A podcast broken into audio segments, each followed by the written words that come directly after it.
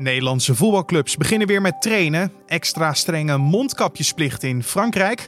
En de Verenigde Arabische Emiraten is het gelukt om een raket naar Mars te lanceren. Dit zou een stap zijn in hun plan om uiteindelijk mensen op Mars te laten wonen. Maar is dat wel haalbaar? Dit wordt het nieuws. NASA verwacht ongeveer 2033. Dat is het jaar waarop zij uh, al, alles hebben ingezet op dit moment. Uh, mensen, de eerste keer mensen naar Mars te sturen. Dus als je zegt in 100 jaar tijd wil ik dat doen, dan denk ik dat je uh, ruim de tijd hebt genomen om het goed te krijgen. Dus ik heb daar wel ja, ik, ik denk wel dat dat gaat lukken. Dat was Artemis Westenberg, directeur van Explore Mars Europe. Met haar gaan we praten over de eerste Marsmissie van een Arabisch land, hun 100-jarig plan en waarom China en Amerika ook deze reis de komende weken van plan zijn te maken. Maar eerst kijken we kort naar het belangrijkste nieuws van nu. Mijn naam is Carne van der Brink en het is vandaag maandag 20 juli. De 27 EU-leiders hebben zondag geen akkoord bereikt over een fonds waarmee de Europese economie na de coronacrisis hersteld moet worden. Na drie dagen onderhandelen bleken de leiders het niet eens te kunnen worden over de door de Europese Raadvoorzitter Charles Michel aangedragen voorstellen. Tot vroeg op de maandagochtend werd er vergaderd, maar rond 6 uur werd besloten om de gesprekken smiddags om 2 uur weer te hervatten. Een heikel punt in de discussie over het fonds is of deze uit giften of leningen moet bestaan. Nederland zag samen met Zweden, Oostenrijk en Denemarken, de zuinige vier, niets in giften, maar ze waren in de minderheid. Een helikopter van Defensie is zondagochtend neergestort bij Aruba, terwijl het onderweg was naar Curaçao. Bij het ongeluk zijn twee bemanningsleden om het leven gekomen. Dat meldt Rob Bauer, de commandant der strijdkrachten. Hoe het toestel kon neerstorten is nog onbekend. De overledenden waren 33 en 34 jaar oud. Tervergeefs werd nog geprobeerd om de twee te reanimeren. De nabestaanden zijn ingelicht en Defensie wenst hen veel sterkte toe. Het ging om een NH-90-helikopter met in totaal vier personen aan boord. De twee mensen die nog in leven zijn, hebben geen ernstig fysiek letsel opgelopen. Het voertuig was bezig met een kustwachtpatrouille in de Caribische Zee, waarna het neerstortte. De man die zaterdag werd aangehouden op verdenking van brandstichting in de historische Saint-Pierre et Saint-Paul-kathedraal in Nantes, is zondagavond weer vrijgelaten. De man werkte als vrijwilliger in de kathedraal en was vrijdagavond verantwoordelijk voor het op slot doen van de kerk. Waarom de man weer is vrijgelaten is niet bekendgemaakt. En voor zover bekend zijn er geen andere verdachten opgepakt. De autoriteiten gaan nog steeds uit van een mogelijke brandstichting, omdat de brand op drie verschillende plekken op hetzelfde moment uitbrak.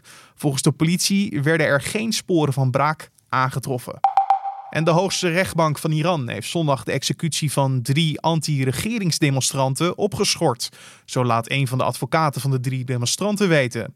De veroordeling van de drie mannen tot de doodstraf leidde tot veel onrust in het land en tot een van de grootste online protestacties in Iran ooit. Middels miljoenen tweets riepen de inwoners de autoriteiten op om de levens van de drie mannen te sparen. De regering heeft erop in een zeldzame reactie zaterdag in de Iraanse krant laten weten proberen te luisteren naar de online protesten. Wat er nu precies gaat gebeuren met de veroordeling van de mannen is nog niet duidelijk. En dan gaan we praten over iets wat er vannacht heeft plaatsgevonden en onder voorbouw ook nog de komende weken twee keer gaat gebeuren. De lancering van een raket met als eindstation Mars.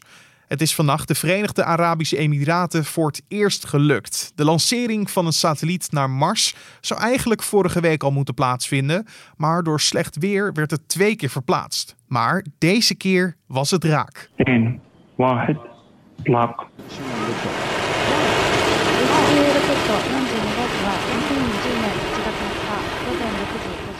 Een historische stap voor de Emiraten, want zij zijn nu het eerste Arabische land wat een raket naar Mars heeft gestuurd.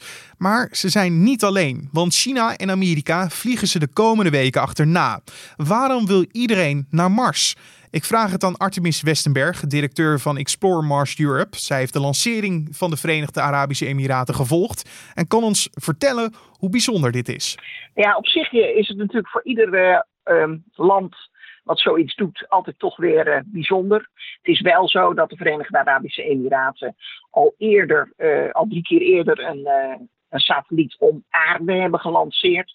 Dus helemaal onervaren in lanceringen waren ze nu ook weer niet.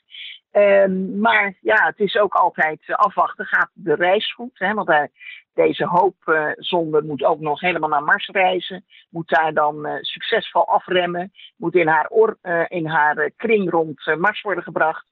En, en, en aan haar wetenschappelijke missie beginnen. Maar op zich het ziet er zo tot nu toe goed uit. Dus ik heb er vertrouwen in. Ja, en dat is een reis van zeven maanden ongeveer, hè, tot ze uiteindelijk daar aankomen. Ja, dus, uh, want dat heeft te maken met hoe, hoe ver Mars en aarde van elkaar afstaan. Het is een reis van bijna 500 miljoen kilometer. Zo, ja, dan, dan kan ik begrijpen dat het inderdaad zeven maanden duurt.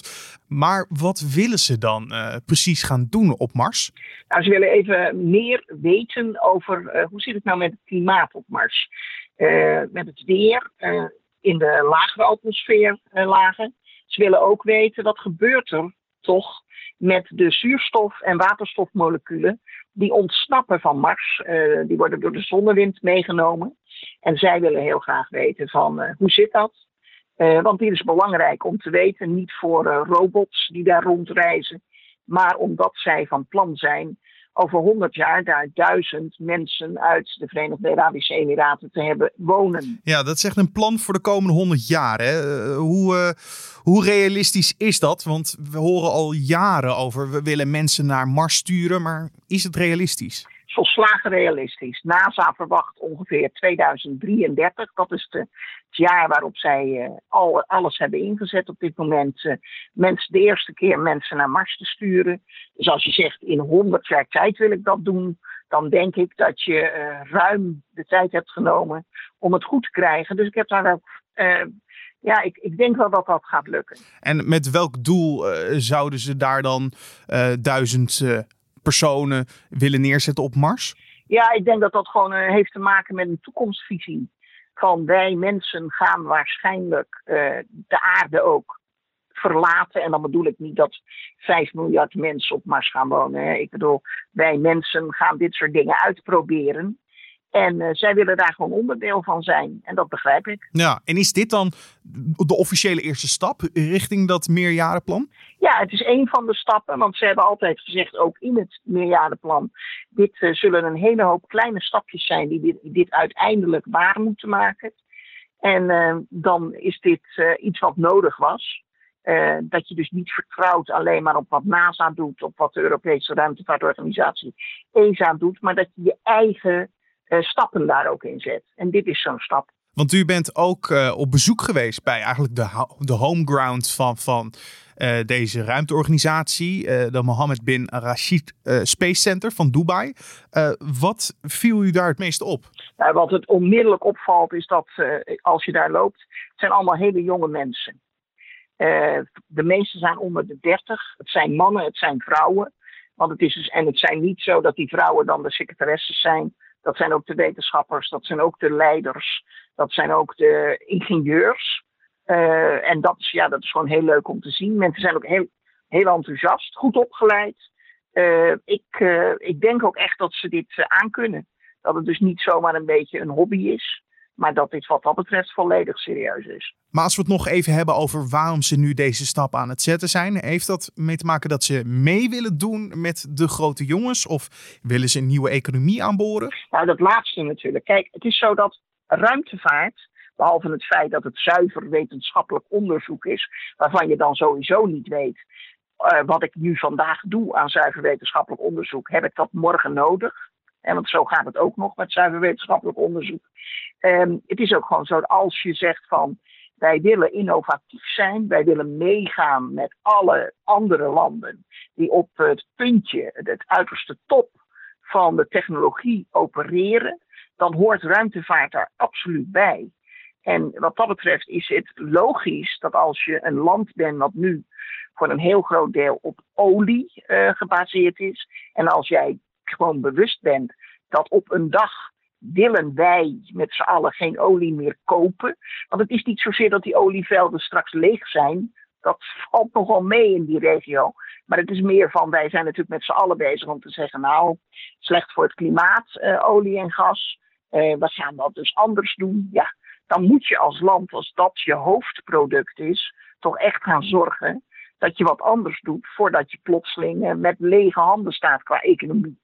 En zij pakken dit heel verstandig op. En ze zijn uh, niet alleen, want uh, ja, meer landen willen meer leren van Mars. Want China en Amerika willen deze maand ook nog een raket naar Mars sturen. Is de maand juli dan een ideale maand voor Marsmissies? Ja, dat heeft te maken met het feit dat beide planeten, Mars en Aarde, maken hun eigen rondje om de zon. En één keer per 26 maanden zijn ze op hun rondje dicht bij elkaar. En dicht bij elkaar is relatief. Hè? We praten over 100 miljoen kilometer dit jaar. Uh, dat varieert trouwens, want uh, vooral Mars heeft een erg excentrische, uh, elliptische baan. maar goed, dit jaar is dus 100 miljoen kilometer. en dat is dan toch het moment dat je dat doet, omdat dat dan toch wat maanden korter is dan anders. dus het is gebruikelijk. En ja, de lanceerwin venster is deze, dit jaar tussen 15 juli en 12 augustus. Um, en op, uh, we, we, weten eigenlijk niet wanneer China precies gaat uh, lanceren. Uh, maar we weten wel dat op dit moment heeft NASA gezegd, de Perseverance rover gaat 30 juli. En ook dat zal natuurlijk te maken hebben met of het weer oké is. Maar ja, waarom niet? Nee, want de reden dat de VS en China naar Mars willen gaan, verschillen die erg van wat u omschreef uh, voor de Emiraten? Nee, dat is uh, al alle landen eigenlijk die aan ruimtevaart doen, doen dat zuiver wetenschappelijk onderzoek. Op basis daarvan, ze doen het ook allemaal omdat het jongeren inspireert om uh, exacte vakken te studeren. En die mensen met exacte vakken heb je naast de communicatiemensen en de mensen die in de dienstensector zitten nodig uh, als land om mee te blijven spelen uh, in de hoogtechnologie. Oké, maar denkt u dat er nog veel te leren valt over Mars? Of is het toch meer een prestigestrijd? Nee, er valt nog enorm veel te leren. In de tijd dat ik er mee bezig ben, begonnen we met te denken dat Mars dood was en droog. En altijd droog was geweest. En dat de binnenkant van Mars ook geen warm magma meer had. Nou, inmiddels is dat allemaal achterhaald. Al die zaken, we zijn steeds bezig meer te leren. En als we naar Mars kijken, zien we dat Mars ooit is begonnen met haar, uh, haar ontwikkeling als planeet. Eigenlijk hetzelfde als aarde. Er is ook een warme, natte periode geweest in de geschiedenis van Mars. Uh, de kans dat daar dus leven is ontstaan, net als op aarde, is heel groot. Uh, we hebben het nog niet gevonden, maar dat betekent niet dat het er nooit was en ook niet dat het er nu helemaal niet meer is. We hebben het dan overigens wel over bacteriën. Hè? We hebben het niet over marsmannetjes of marsvrouwtjes. Maar we leven nu in een toch wel zware economische tijd uh, door de gevolgen van de COVID-19-pandemie. Regeringen moeten veel geld uitkeren om mensen bij te staan. Moet ruimtevaart dan nog wel een prioriteit zijn? Want ja, erg budgetvriendelijk lijkt het me niet. Nou, valt wel mee. Hè? Ruimtevaart. Uh, uh, je moet je voorstellen, hier in Nederland is het nog niet eens. Uh, het, het is 0,04, dus 400ste procent van wat wij uitgeven hier in Nederland. Dat is natuurlijk helemaal niks. En wij zijn in Nederland eh, met onze eigen ruimtevaartbedrijven. En of we dat dan hebben over TNO of Airbus of uh, Airborne en nog zo'n heel stel. Wij zijn op zeer hoog niveau bezig. Uh, zo hoog niveau dat NASA bij ons al jaren producten koopt. Ondanks alle regels uh, die NASA in Amerika heeft om niet buitenlandse producten te kopen voor iets wat zo hoogtechnologisch is. Dus wat dat betreft ja, wat, wat kost het? Ik denk altijd maar zo, we hebben een, uh, een uh, als Europa hebben wij een satelliet gestuurd in 2003. En die kwam daar aan en die had ruim 300 miljoen euro gekost. Alleen dat is dus dezelfde prijs als de brug van de Erasmusbrug in Rotterdam. En als Rotterdammer kan ik iedereen vertellen, dat is niet echt een succes. Want het ding heeft anderhalve breedte qua rijbaan nou, daar heb je niet veel aan. Het moet er één of twee zijn en één is eigenlijk te weinig. Dus dan denk ik van, we geven dat geld uit. We geven het dan nu alleen uit aan ruimtevaart. En we proberen zoveel mogelijk te leren. Het is ook zo dat ruimtevaart dit zuiver wetenschappelijk onderzoek ook maakt. Dat wij dingen als virussen bestuderen. Want al die hoogtechnologie, al dat doen op dat niveau leert ons. Dus als ik hem mag vertalen, het onderzoek naar ruimtevaart eh, levert eigenlijk meer op dan je er investeert. Als ik hem zo mag vertalen. Absoluut. Maar als ik hem dan nog even persoonlijk mag afsluiten, wat hoopt u uh, dat we de komende jaren gaan leren van ja, deze Marsmissies? Ja, ik hoop natuurlijk als we het hebben over de, uh, de, ruimtemissie van de Verenigde Arabische Emiraten, dat we door wat we leren over het uh, weer op Mars, dat dat nuttig gaat worden voor eventuele mensen die we daarheen gaan sturen. en ook dat je nog nauwer bepaalt waar ga je ze dan neerzetten, die eerste groep mensen. Van de NASA-missie hoop ik dat we inderdaad leven gaan vinden natuurlijk. Alleen dat blijft moeilijk. In de zin van niet alleen is het moeilijk sowieso om leven te vinden, maar we, we sturen nou een robot naar een andere planeet. En die moet dan iets gaan vinden waarvan het al lastig zou zijn als je dat in een laboratorium doet. Dat was Artemis Westenberg van Explore Mars. En dan duiken we nog even in de verdere nieuwsagenda van vandaag. En dan zien we dat de voetbalclubs PSV, Heerenveen en FC Groningen vandaag hun eerste trainingen van het nieuwe seizoen afwerken. Groningse fans kregen gisteren een teleurstelling wel te verwerken. De pas teruggekeerde clubheld Arjen Robben zal er vandaag namelijk niet bij zijn. Hij kwam niet helemaal fit uit de fysieke test en de club laat hem daarom liever nog niet meetrainen met de rest. In Heerenveen zal de eerste training er juist extra vrolijk aan toegaan. De club bestaat vandaag precies 100 jaar. Vanaf vandaag moet je in alle publiek toegankelijke gebouwen in Frankrijk een mondkapje dragen. De nieuwe regel zou pas eerst 1 augustus ingaan, maar omdat het aantal besmettingen in sommige regio's weer oplaait, is de ingangsdatum vervroegd. De regel gaat gelden voor alle gebouwen waar externe personen komen, zoals cafés, winkels, bibliotheken en verzorgingstehuizen. In het openbaar vervoer is een mondkapje al langer verplicht. En mag Google het bedrijf Fitbit kopen of niet? Daarover doen de mededingingsautoriteiten van de Europese Unie vandaag uitspraak. Google maakte in november bekend Fitbit voor 1,68 miljard euro over te nemen. Daarmee kreeg het bedrijf in één klap een groot deel van de markt voor sporthorloges in handen. Maar ook een heleboel data van Fitbit-gebruikers. Of Google niet te veel in handen krijgt en het daardoor te lastig wordt voor andere bedrijven om de markt te betreden, dat is vandaag dus de vraag. En dan het weer. De week begint vandaag droog met afwisselende stapelwolken en zonneschijn. Het kwik stijgt naar 18 tot 22 graden Celsius. En de laagste temperaturen komen op de Waddeneilanden voor. De hoogste in Limburg. En er waait een matige noordwestenwind. En tot zover de Dit Wordt Het Nieuws podcast voor deze maandagochtend 20 juli.